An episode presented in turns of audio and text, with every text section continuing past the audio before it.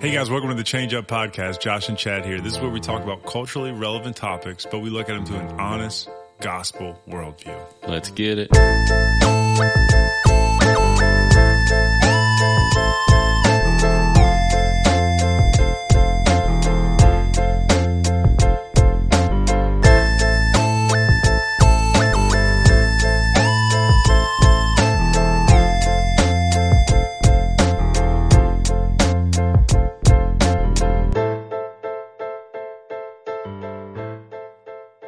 What's up, guys? What's up, Josh?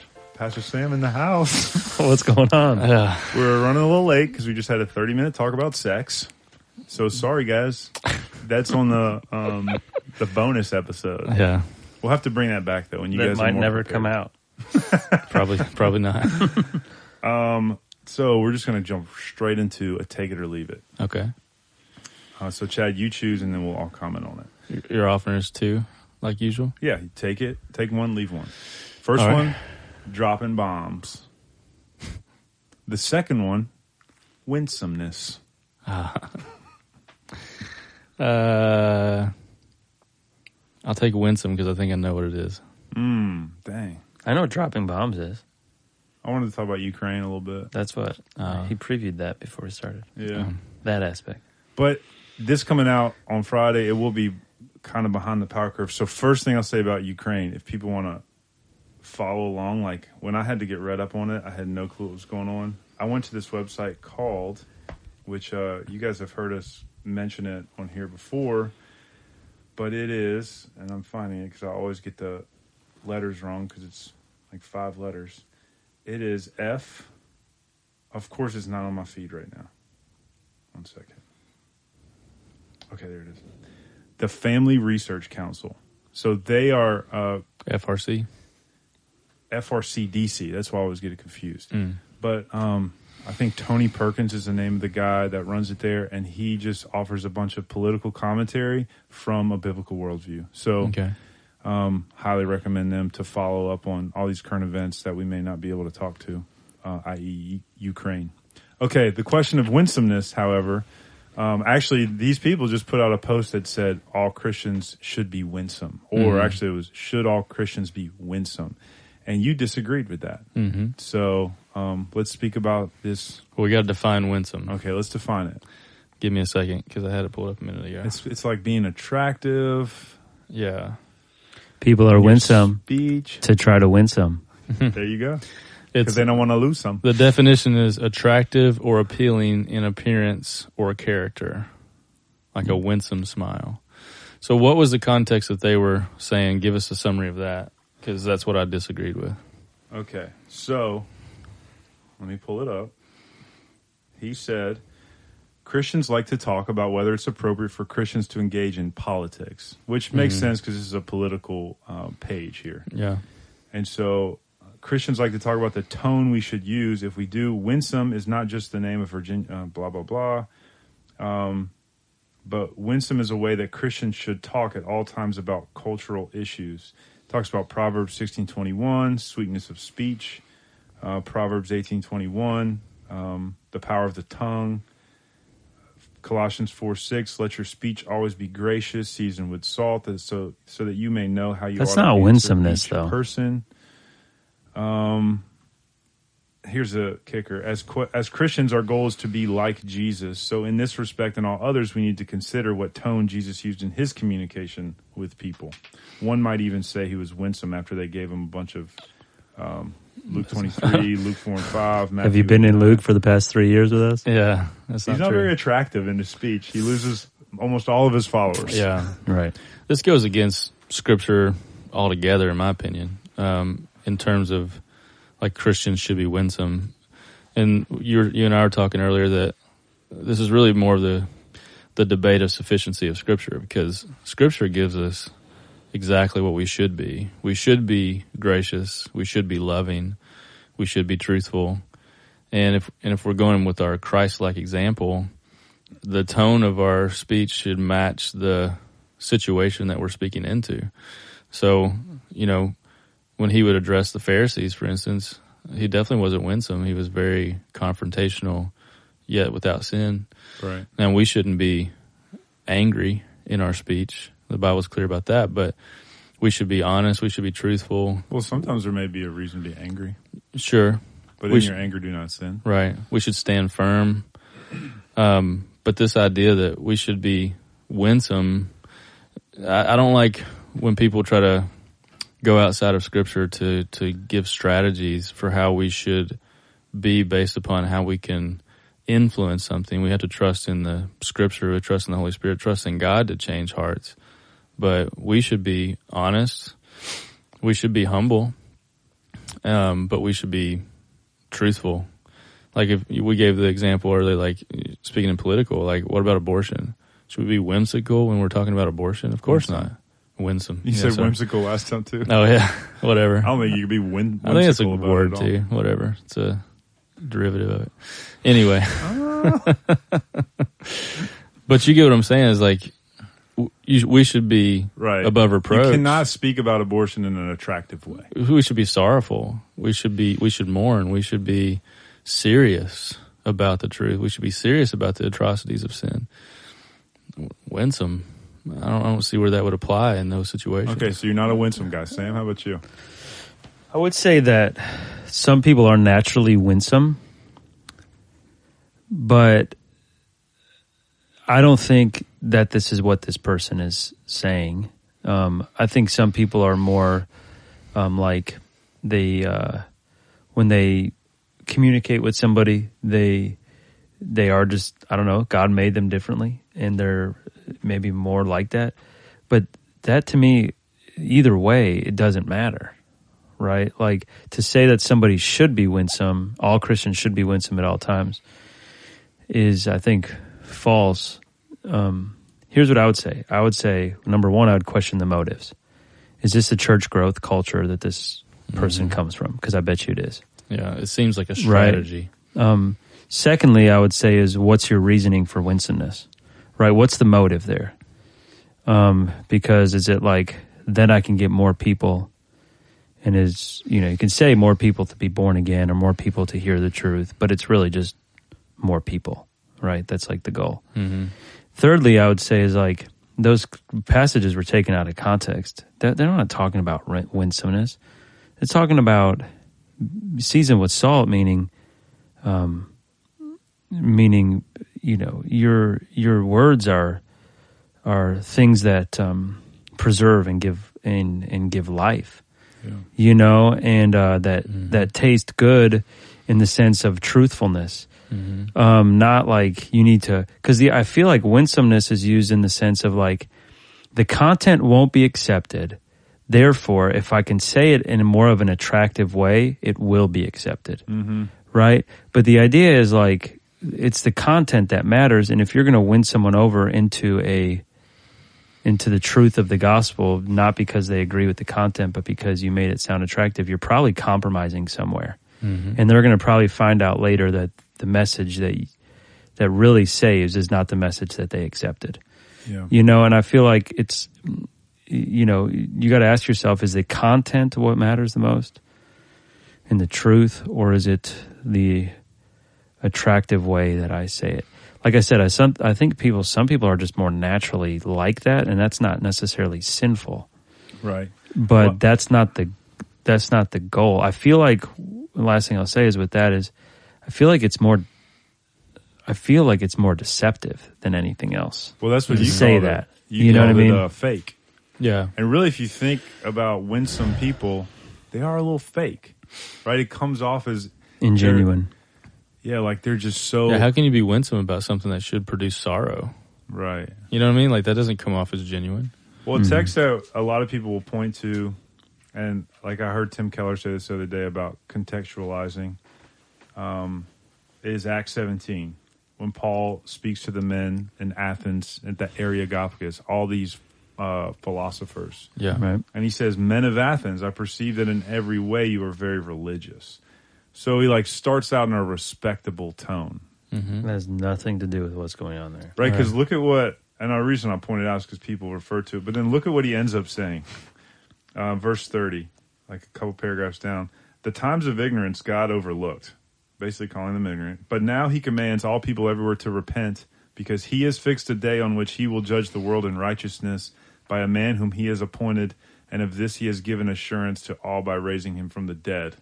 Now, when they heard of the resurrection of the dead, some mocked. Right. Right, so that's what like he's not being winsome at all. He's he's being mocked. And I, think, some once- people use that passage in Acts 17 in Athens is such like a uh, methodology, Mm-hmm. right? Like we're going to have to, you know, we, we use something that's in their world to then make it, you know, like, okay, yeah, sometimes, sometimes it helps metaphorically something make sense. Or some, he might just be saying there, hey, listen, you guys, uh, you guys perceive uh, yourselves as very educated and smart. Hey, let me tell you, uh, you know, the truth. Like, I don't think there that this is some like methodology that's gonna that's gonna make um, the gospel more acceptable. right. But Like- even in that context, he wasn't winsome. Right. I know. I know though- that, but I'm just though he- saying, like I'm people saying, use like- that as a methodology. But I'm just saying, even though that he I'm not on contextualized I'm just- his uh, the sharing of the gospel right there by pointing to the temple to the unknown God, it he was still very truthful. He explained the whole gospel, even to the point where some mocked. And, I think a lot of people want winsomeness, like they use this as a strategy because it's ca- they're really afraid and cowardly at the heart of themselves Yep. because they don't want to be rejected.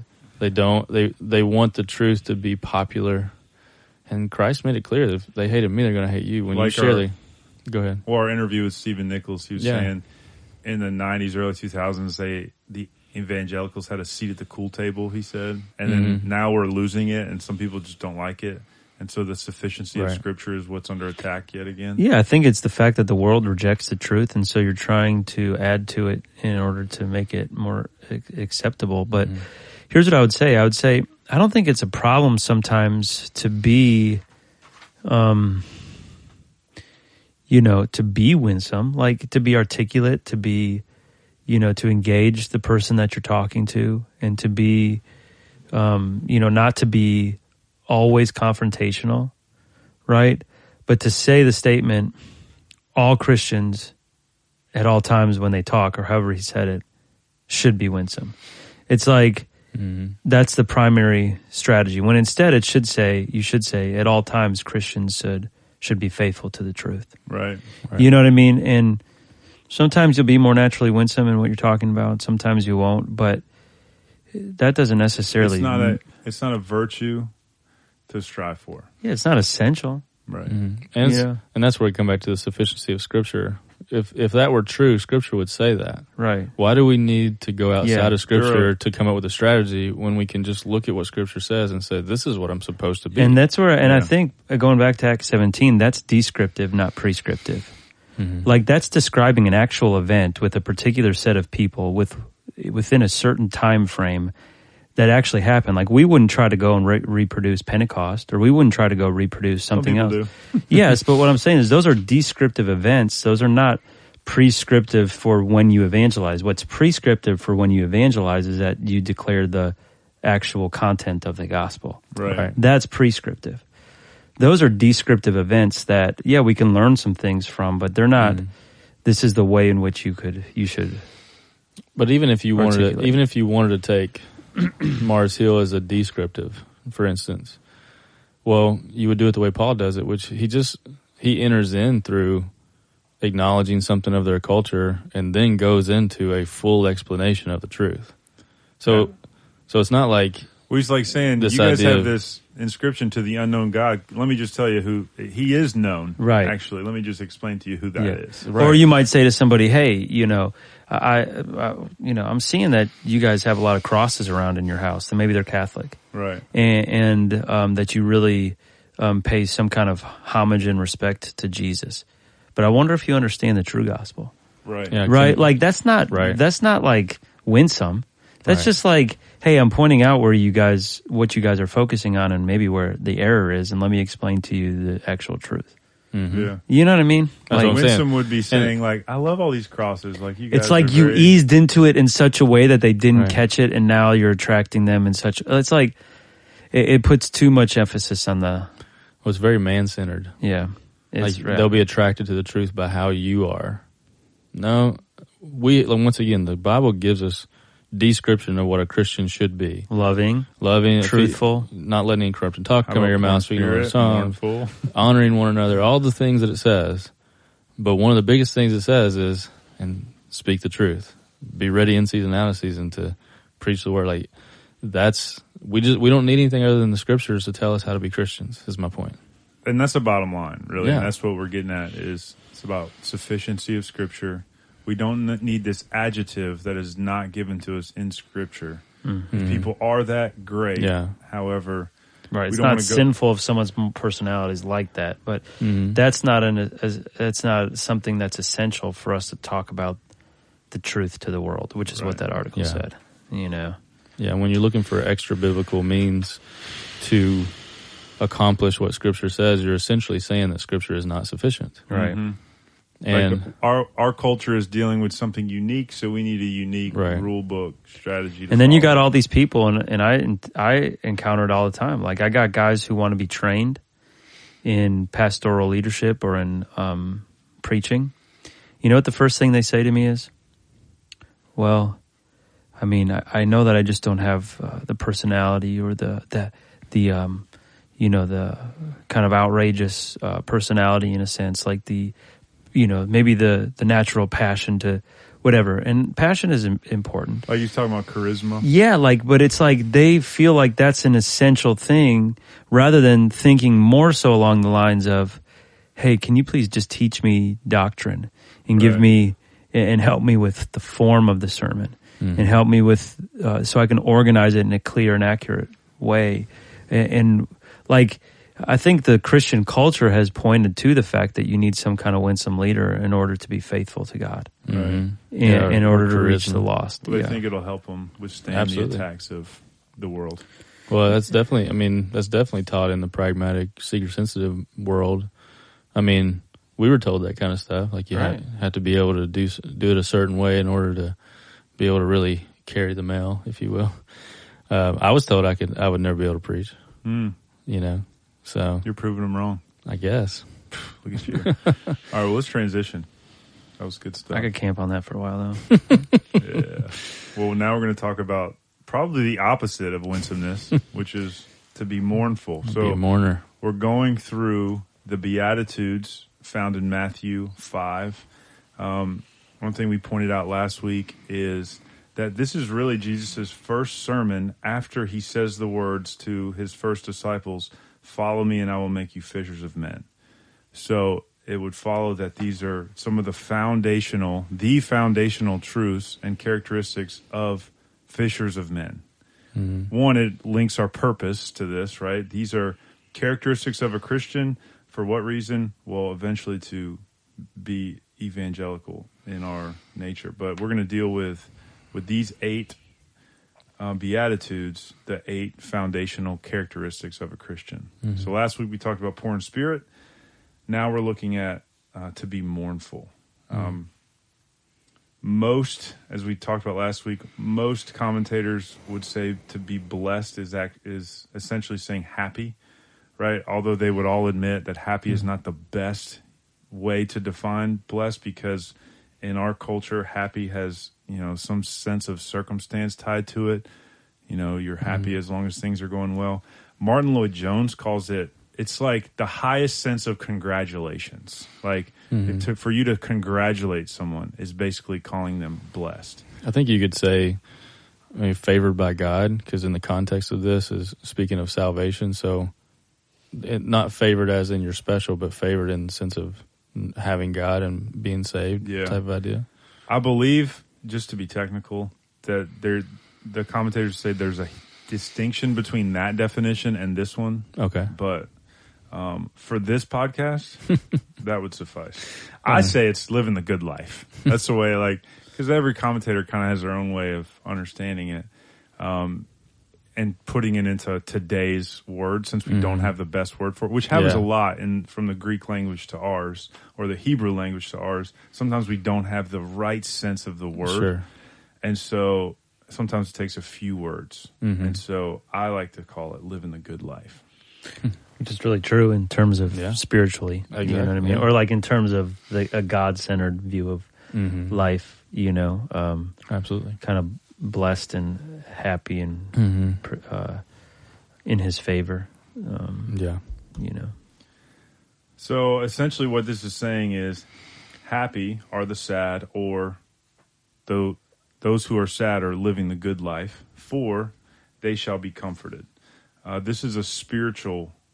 All of these are spiritual um, characteristics of Christians. hmm Uh, so this is a a serious, solemn, sober, or grave in respect to one sin or the sin in the world. So that's what Yeah. this means. Essentially, you know, the world would say, "Hey, you got to find inner peace, right? hmm Don't be sad. You know, have you know positive vibes only, right?" And what Jesus is teaching here is no, actually, you should mourn Yeah. because that's what's true. And it's specifically over your sin or the evil and the sin of the world, right? Like the the mourner. That's what uh my little note here in my commentary Bible, R.C. Sproul wrote. The context indicates that these are mourning over sin and evil, especially their own, and over the failure of mankind to give proper glory to God. Right. So mourning here is mourning over sin. I I think this Which R.C. Sproul, like, he lived that out. Yeah, and I think you know there's a couple different um, places in Scripture we see the same idea. Second Corinthians 7 about godly sorrow versus worldly sorrow. Godly sorrow leading to repentance. Worldly sorrow leads to death. James, which you know the brother Yep. of Jesus, also talks about this in James 4 when he talks about 4 9. that idea of uh, loving the world versus loving God, and that we should mourn. Yeah, be You know. wretched and mourn. Right. And he goes on to describe that as a form of humility. hmm Because then you'll be exalted, which is the blessed part. Like God will exalt those who mourn over their sin because as we talked about last week, the poor in spirit, these are precursors to salvation. Like you have to acknowledge, understand the depravity of sin in order to experience the grace of God because that's what will drive you to repentance and faith and seeking to to honor Christ as Lord because you realize he is the only way to God and what your greatest need is is salvation from from the wrath of God and a relationship with God and all those things. Right. Sam, you got anything? Yeah, I just think like as I'm like thinking about this, you know, the whole context of this first 11 ver- 12 verses. And it seems to be where Jesus is starting the sermon cuz this sermon is really a he he's doing this he the whole time he's speaking here he's speaking of um he's pointing to their need for salvation Mm-hmm. right in the sermon on the mount as opposed to keeping the law right? Um in a sense to where like um it's uh it's the opposite of self-righteousness here. He's describing salvation right? In the first 12 verses he's like describing this sal he's describing um those who have salvation Yeah, he's describing what a Christian is. exactly And he's also showing, hey, this is going to take a lifetime of dependence because if you look down at these, you can't do them.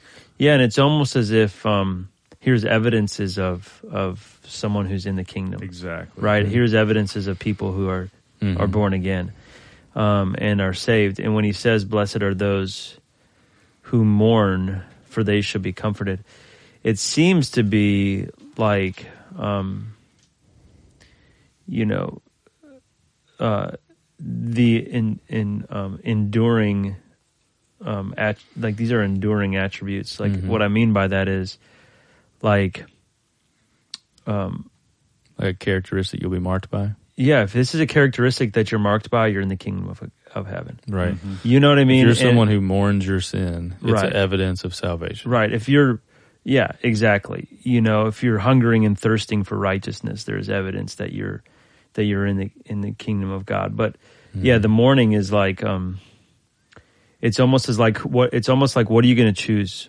You're going to choose a blissful life in this world that that enjoys sin and rejects any feelings of guilt because of sin? Or are you going or, or are you going to be one who who embraces um, the fact that uh, true Christianity are, is, you know, are people that true Christians are people that mourn their sin, reject their sin, you know, hate their sin. Right. Um, and they endure that. What I say is longevity is like they endure that hatred of sin and the mourning that comes with the hatred of sin because they look towards an eternal reward. Right? Which They- is exactly what the second clause leads us to understand. For they shall be comforted. Notice, blessed are the poor in spirit, for theirs is. We have the kingdom of heaven now. That's salvation. Mm-hmm. That's also sanctification. It's also glorification, the future kingdom of heaven. But in four and onward, it's for they shall. It's a future comfort because exactly what you're saying. Mm. They're willing to wait for their I, comfort. yeah, I think even really all of it you can say is like it's like in is is the future reward of salvation. Yeah. You know, like The ultimate. And it's sort of that salvation. already but not yet principle. Like we're comforted now because of the gospel, but we'll ultimately be comforted in eternity. Right. You know? sin may not disappear immediately, Yeah. like that immediate satisfaction, but you're immediately satisfied in the future hope. And when I was speaking to the law earlier, think about the opposite, uh, the opposite attitude of the Pharisees. Mm-hmm. They don't mourn their sin No, because they're righteous because of their keeping of the law, be- quote unquote. because they're not even aware of their sinful condition, mm-hmm. and so they think that it would be that it would show that they're in the kingdom of God Mm-hmm. by uh, proudfully, um, um, you know, denying any feelings of guilt. Mm-hmm. You know, they don't think that they're that they're guilty at all. And so what Jesus is saying is the opposite is when you realize your sinful condition and you mourn because of it and your only hope then is Christ, the Christ, the Messiah, the deliverer, the savior, the king, then um then it is ev- you know it's evidence that you're in the kingdom that you will be saved that you will inherit eternal life. Yeah. and um and what are you going to choose? You you know here's the true test. Are you someone who wants this this world um, to live blissfully now? I think it's even almost like um, the fact that he's using the word blessed it's it's almost like do you want to be blessed in a worldly sense? You know like happy in this world? Not mourning your sin? Well it's probably evidence that you don't know god it's not a works based thing that he's saying here but Right. what I'm saying is probably evidence you don't. And he eventually gets to that in Matthew 7 where he talks about some, many will say, in my name, you've done all these things. And, but you're not, I'm going to say, I never knew you. Yeah. Because it's on the backside of the indicators of what a true salvation Yeah. So the like. Pharisees would reject this, but he's saying the ones who accept, who live like this, are are ones who are probably born again, who are born again, and Mm-hmm. um, by by enduring that and by rejecting the Yeah. worldliness, um, you're going to have true salvation. Yeah. Yeah. And I think this is so helpful and necessary for Christians to understand because it's so many people come into the faith and immediately think they need to be happy about the, their whole life. Right. Like Yeah. as Yeah. if Jesus saved them to make them Mhm. just eternally happy. Well, Right. they, he did eternally happy, but Yeah. not temp- temporally happy. Temporally. It's- Yeah. Whatever. Yeah. Tempura. Isn't that a food food thing? Yeah. so No, we talked like, about really this. combating that Yeah. idea of like trying to put on this like fake Right. happy face. It's like Mhm. no, you should mourn your sin the way Isaiah when he saw God. Like that's another thing. It, it's an indication that you've seen the holiness Mm-hmm. of God in a sense. Well, right? and, and in some ways, the kind of I don't know what you would ca- characterize it as like the liberal church again. And I said this this morning. It's like that's more pharisaical than even one you know who we see as like uh, um, maybe like you you some people would call like a like a, a Bible thumping. yeah, a Christian yeah. is more Pharisaical, but actually the one who realizes their sin and is really dependent on the Word of God and strives towards holiness isn't always like a Pharisee. Actually, the one who's like a Pharisee is the liberal person who says, God loves me the way that I am. And so I think that those who don't even mourn their sin are also those in the in the camp of like look at all these great things in which you know God has made me to be. He loves me just the way I just the way I am. And I think this is evidence is like I wonder if those people are truly Christians. Right. You get what I mean? Like I don't know if that ma- makes sense of what I'm saying, but it's like if you're not mourning your sin because you're saying, "Man, we should just be mm-hmm. happy as Christians. We should live victoriously." Um, we should, Yeah. you know, we don't have to be like. But that's a worldly idea of victorious. Then you think probably God loves you the way that you are, and you probably don't see the reality of your sinful condition, which is you probably Mhm. don't even see your need for a savior. And then, like, you know, do you know? Well, Christ, Christ in this, I think along those lines, i he's painting this picture to show the depravity of sin because, you know, Gravity, man. Yeah. yeah, because there's no way to perfectly live any of this out. He goes on, you know, in future parts of this sermon to talk about anger and murder, you know, like your heart, if you have anger in your heart, you've murdered. If you have lust in your heart, you've committed adultery, just to show the total depravity of man. But You can't keep the law. you can't Right. keep the law, but the the I think mourning your sin, like rightfully, right, rightly mourning your sin, is the key to is the key to contentment with the Lord, and experiencing His grace. Mm. Because when you are humble and you see your sin rightly, then you see You're tr- you're fully trusting in Christ. as- exactly. As then you see exactly, Yeah. and you see Christ rightly, and and man, it, it creates this deep contentment and comfort and humility that's genuine, not this fake acting like I'm on top of the world all the time, and that's what it looks like to be with God and all this kind of stuff in this world. It's this helmet of salvation in a sense. It's Mhm. like, or the, you know, the, uh, hmm you know, the um, peace. Yeah, that- it's a- that- it's the readiness of the gospel. It's like yeah, it the brings confidence in this peace of that you, the peace that you have with God because of hmm Christ, not because of your own. Exactly. the peace that goes beyond understanding that Paul talks about in- in Philippians four, or or that sober mindedness. You know, a Christian should be sober minded in that sense of the reality of sin, but the reality of the gospel working at the same time. Is what this one who mourns their sin but is comforted, Mm-hmm. right? Like it- God is enough. God is the only thing that's enough. He is the only one And if you think about the way God's just designed this whole thing, it's really necessary for any kind of spiritual growth. Unless you mourn your sin, then you'll be comforted by the world, right? Yeah. Mm. If the world is enough to comfort you and you are somehow a Christian, then you are you will be remain in that infancy stage, yeah, which which is very true. and so Mm-hmm. you have to be eh, like this the idea of holy unrest. I don't know who first to- coined that term, but it's kind of gets to the idea of like yes, you're you're happy with God, but you're not happy with your circumstance Mm. because it's full of sin and you want to get rid of it, but it doesn't go away overnight. It's Yeah. Paul in Romans 7, "Oh wretched man that I am, who will deliver Right. me from this body of death?" Yeah, right, and right, and right. the true Christian, it, when it says, "Blessed are those who mourn, for they shall be comforted." The true believer, A little closer to the mic there. the the true believer, is constantly looking for the ultimate resolution in in heaven. hmm right? Like like you're constantly looking for that to fully be remedied not until heaven. Like Right. they should be like blessed are those who mourn now. Um they realize their sinful condition and they mourn over it and the sin of the world because they they just see how people are getting this thing wrong the gospel wrong the truth wrong the word of god wrong the church wrong right and um rather than maybe trying to find a, a resolution right now by abandoning Christ, Mm.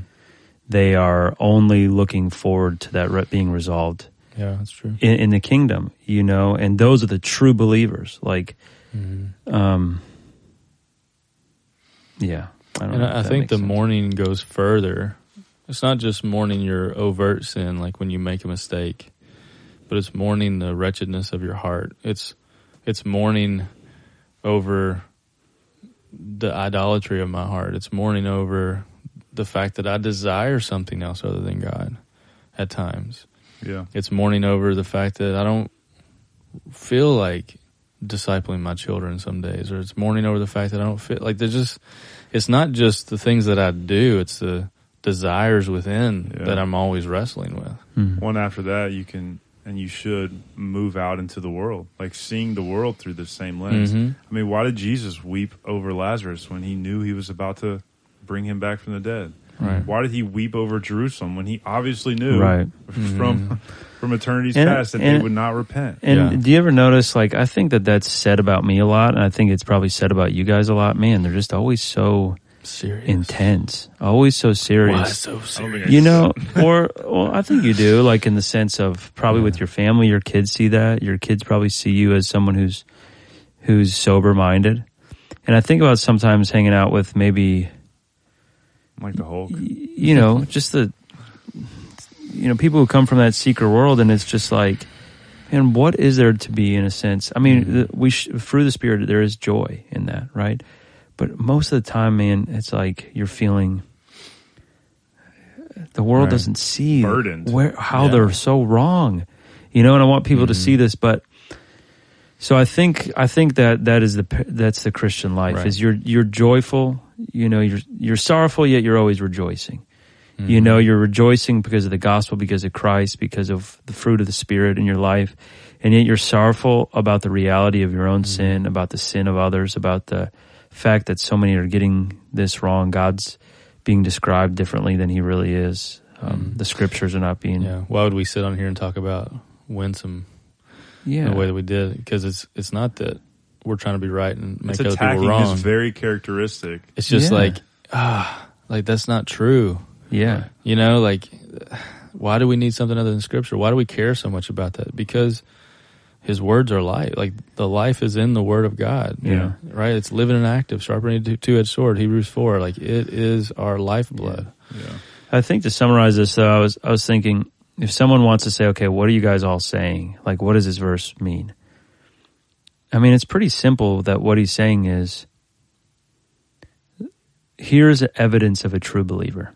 hmm The evidence of a true believer is one who mourns over their sin and over the condition while of the world while living in this world. When he says hmm he shall be comforted or they shall be comforted. He's just saying in the sense that they're the ones like they're going to go to heaven. Those are the those are the ones who inherit eternal life. It's like these are the evidence the evidences of a true believer. Like blessed are you because if this is how you live then you're going to have Eternal life. eternal life. Not a Mhm. workspace, but this is the evidence. These are the hmm this is the um And it's really these are these conditions of, or, and these conditions are really heart conditions. They're not right.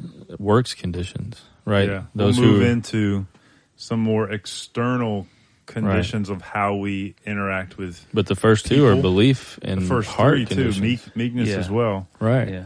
So, I could see for I could see the book of First John having a, a line like this, mhm. right? Like, you know, um, those who say they know him mourn over sin. right. Maybe it's 17 lines about it. yeah, He likes to uh, argue in circles. yeah, right? yeah. But you know, it's Really, almost the first like chapter kind of says it that way. yeah, but that's kind of like you know the book of First John. We all read it as a church for two weeks straight. But it's like Mhm. you know those are evidences of a believer. But you could you could see him saying something like this, like. right. The, the one who says he knows him Mm. but doesn't mourn over his sin and the sin of the world Mhm. while he lives in this world Mhm. is a liar. He, he's not. Right. He, he's not. He doesn't know him. Well, I was going to say, kind of what he what he does say is similar, where it says, "If you say you have no sin, you're a li- you're a liar, and the truth's not in you." Yeah. If you confess your sin, well, that's what this talks about: mourning your sin, Right. right? Like it's the, kind of the same thing. If if you're not mourning your sin, or if you're not confessing your sin, if you're not acknowledging your sin, Mm-hmm. it's evidence that you're not in Christ. And I think it goes with what Jesus says: "Take up your cross and follow me." Well, that has a lot of indications to that of the cross being the burden of this world in some ways, but also it's following Christ in in imitation too. He was a man of sorrows. Mm-hmm. He mourned over the sin of this world. He he died for the sin of this world, and his children should we should be Christ like. Like we should do that too. Speaking of winsomeness, um, Isaiah says there was nothing that attracted Right, men to him. right, Right. right. He was not Yeah. attractive at all, and he was a man of sorrows. Yeah. That's not winsome. Yeah. Well, yeah. Think about that. I mean, he knew the state of the world, and he Right. and he had compassion, and he knew, you know, the reality of sin and and hell, and Which makes sense why we would this would be a mark of a Christian because if we have the Spirit of God, which Right. is the Holy Spirit, we too know the state you, of the you're world. seeing reality. And again, that's why I think this whole sermon is is such a pushback against the Pharisees and the law. hmm because it's like the Pharisees lived in such a way that they were boasting about themselves. They were not mournful or sorrowful. They thought maybe the poor should be that way. Maybe people who were less spiritual should be that way. Gentiles should be that way, but they shouldn't be that way because they were righteous. Mm-hmm. And Jesus is saying the exact opposite here. He's saying, when you realize your sin and you mourn over it, boom, that's what's needed mm-hmm. And I think a way to reverse for engineer to have this salvation.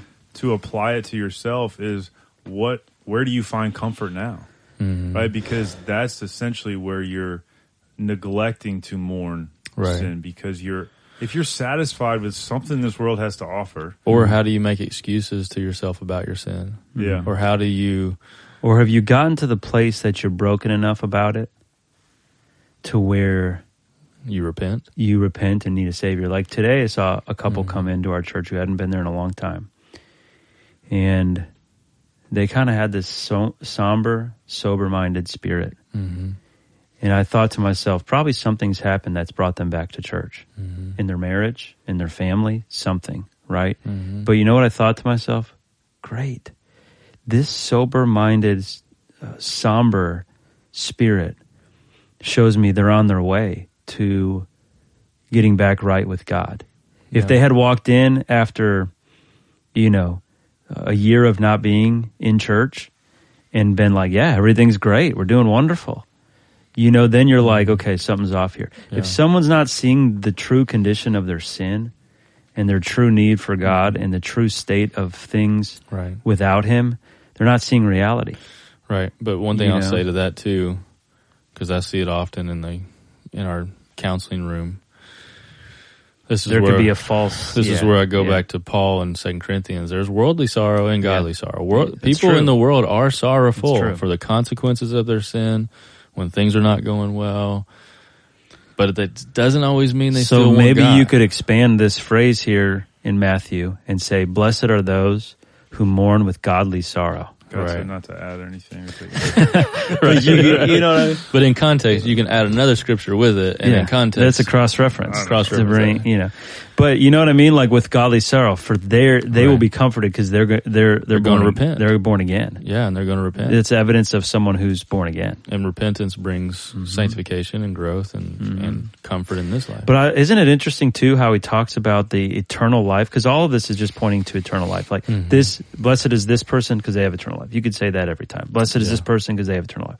Blessed is this person because they have eternal life. Mhm. But each, because they will, almost, um, it's related to, uh, like being comforted is related to Mhm. mourning. yeah. So it's not just eternal life, but it's, you get what I'm trying to Right. say? well, if you don't mourn, you don't really need comfort from God too. exactly Even though you That's do need you do need comfort. So it, this is a true statement, you let- regardless of your acknowledgement. Right. But the lost are blind to their need for comfort. But I'm saying the but the ha, the one who has eternal life, which are all the characteristics of all these these all these characteristics are someone who will have eternal life. But it's interesting how he words it that you know the the what you will get in heaven is related to what you're enduring Mhm. here on earth to be yeah a Christian. we'll see the same thing with meekness Right. the same thing with hungering and thirsting Yeah. for righteousness Yeah, exactly. You'll be satisfied. You'll be so it's like are you willing the true Christian endures those things because they will only be resolved in heaven. Mhm. And they know? understand what Christ was saying in the Gospels in John. We're reading through John now. I'm the bread of life. I'm the the living water. Like Mhm. I think he points to those. There's many different reasons for that aspect, but just the the picture of what do we need to live and be satisfied? We need food. We need. We're more thirsty. We need it to be refreshed, and He is the living water. Mhm. He is the bread of life. Mhm. For the mourner, He is He is the only place to find comfort and satisfaction Mhm. for the hunger that we have. You know, Mhm. And the Christian only looks to be ultimately comforted right, in heaven. you know? right. I think Paul read the Beatitudes because in 2 Corinthians seven ten, Yeah. you've already quoted this multiple times. For godly grief produces a repentance that leads to salvation without regret, whereas worldly grief produces death. Mhm. And he goes on to just show them what worldly grief looks like. And then verse 12 So although I wrote to you, it was not for the sake of the one who did the wrong, nor for the sake of one who suffered the wrong, but in order that your earnestness for us might be revealed to you in the sight of God. Therefore we are comforted. And besides our own comfort, we rejoice still at the joy of Titus because his spirit has been refreshed by you all. So just this like this sense of because you were confronted with your sin and that mm-hmm. moved you to a godly repentance, that brought about comfort, right? They're, they're tied together, mourning and mm-hmm. comfort. Mm-hmm. Um, but don't get it confused, right? Because godly or worldly grief is not going to lead to that. No, worldly grief just wants to get out from underneath the consequences of sin, and once the consequences die down or the fire kind of dies down, that's what comforts you, and that leads to death because it doesn't lead to salvation, mm-hmm. Right. right? So you're, it's not like it leads to death as in if you had life before. It's just more evidence that you never had life, and you're still not repenting of your sin. Therefore, you're going to end up in hell in the in the and end. that and that brings up a good point because it's like in Matthew because what Paul says in in what you just read, Josh, he says, "Look at what this godly grief has produced in you. What zeal, what earnestness, Mm-hmm. what what desire in the sense to clear yourselves, hmm right? It's the motivating factor. Yeah. So it's like if you go back to. Matthew, then it's it will be true of people who mourn hmm that they will also be eager and zealous to repent. hmm You know, so it's not just the one, it's not just that they're mourning.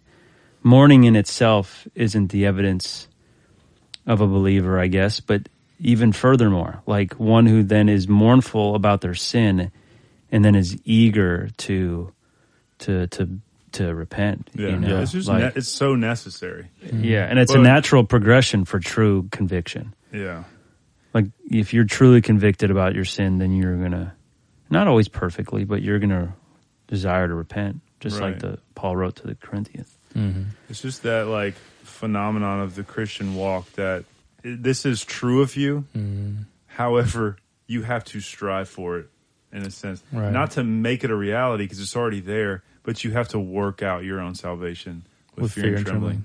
Though it's not you who does it, but God who does it. Right. Which is all those same characteristics the fear of the Lord, the sober mindedness, the mourning, the recognizing sin, to- Yeah. understanding total depravity. All the things Right, right. are indications of knowing, the, knowing Mm. Christ. Good stuff, guys. These guys got an earful today from three pastors. Hey, How, Oh. about, how about two and a half? Oh, come on. now go away from here and cry. You're right, I guess Yeah. until I get paid. If you're not crying right now, Mourn. you're not going to be in heaven. You, will- if you ain't crying now, you will be. All right, you guys ruined it. Okay, sorry. Just cut that out. Just kidding. Hopefully that was helpful. And next week we'll be talking about meekness. It's a one. Meekness is not weakness. Meekness, not weakness. And we're going to figure out what inheriting the earth means. We'll see. All right. Thanks for listening. Later.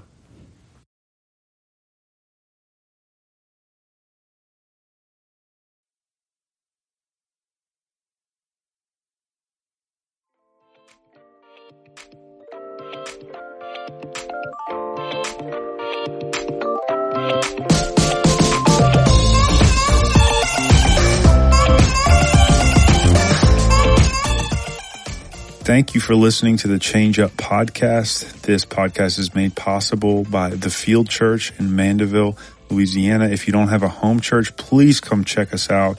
We have service times at 845 and 1045 on Sundays, and you can find more information at thefieldnola.com. If you found this podcast to be helpful, please share it with a friend or family member and rate and review on Apple Podcasts. This helps other people just like you find us.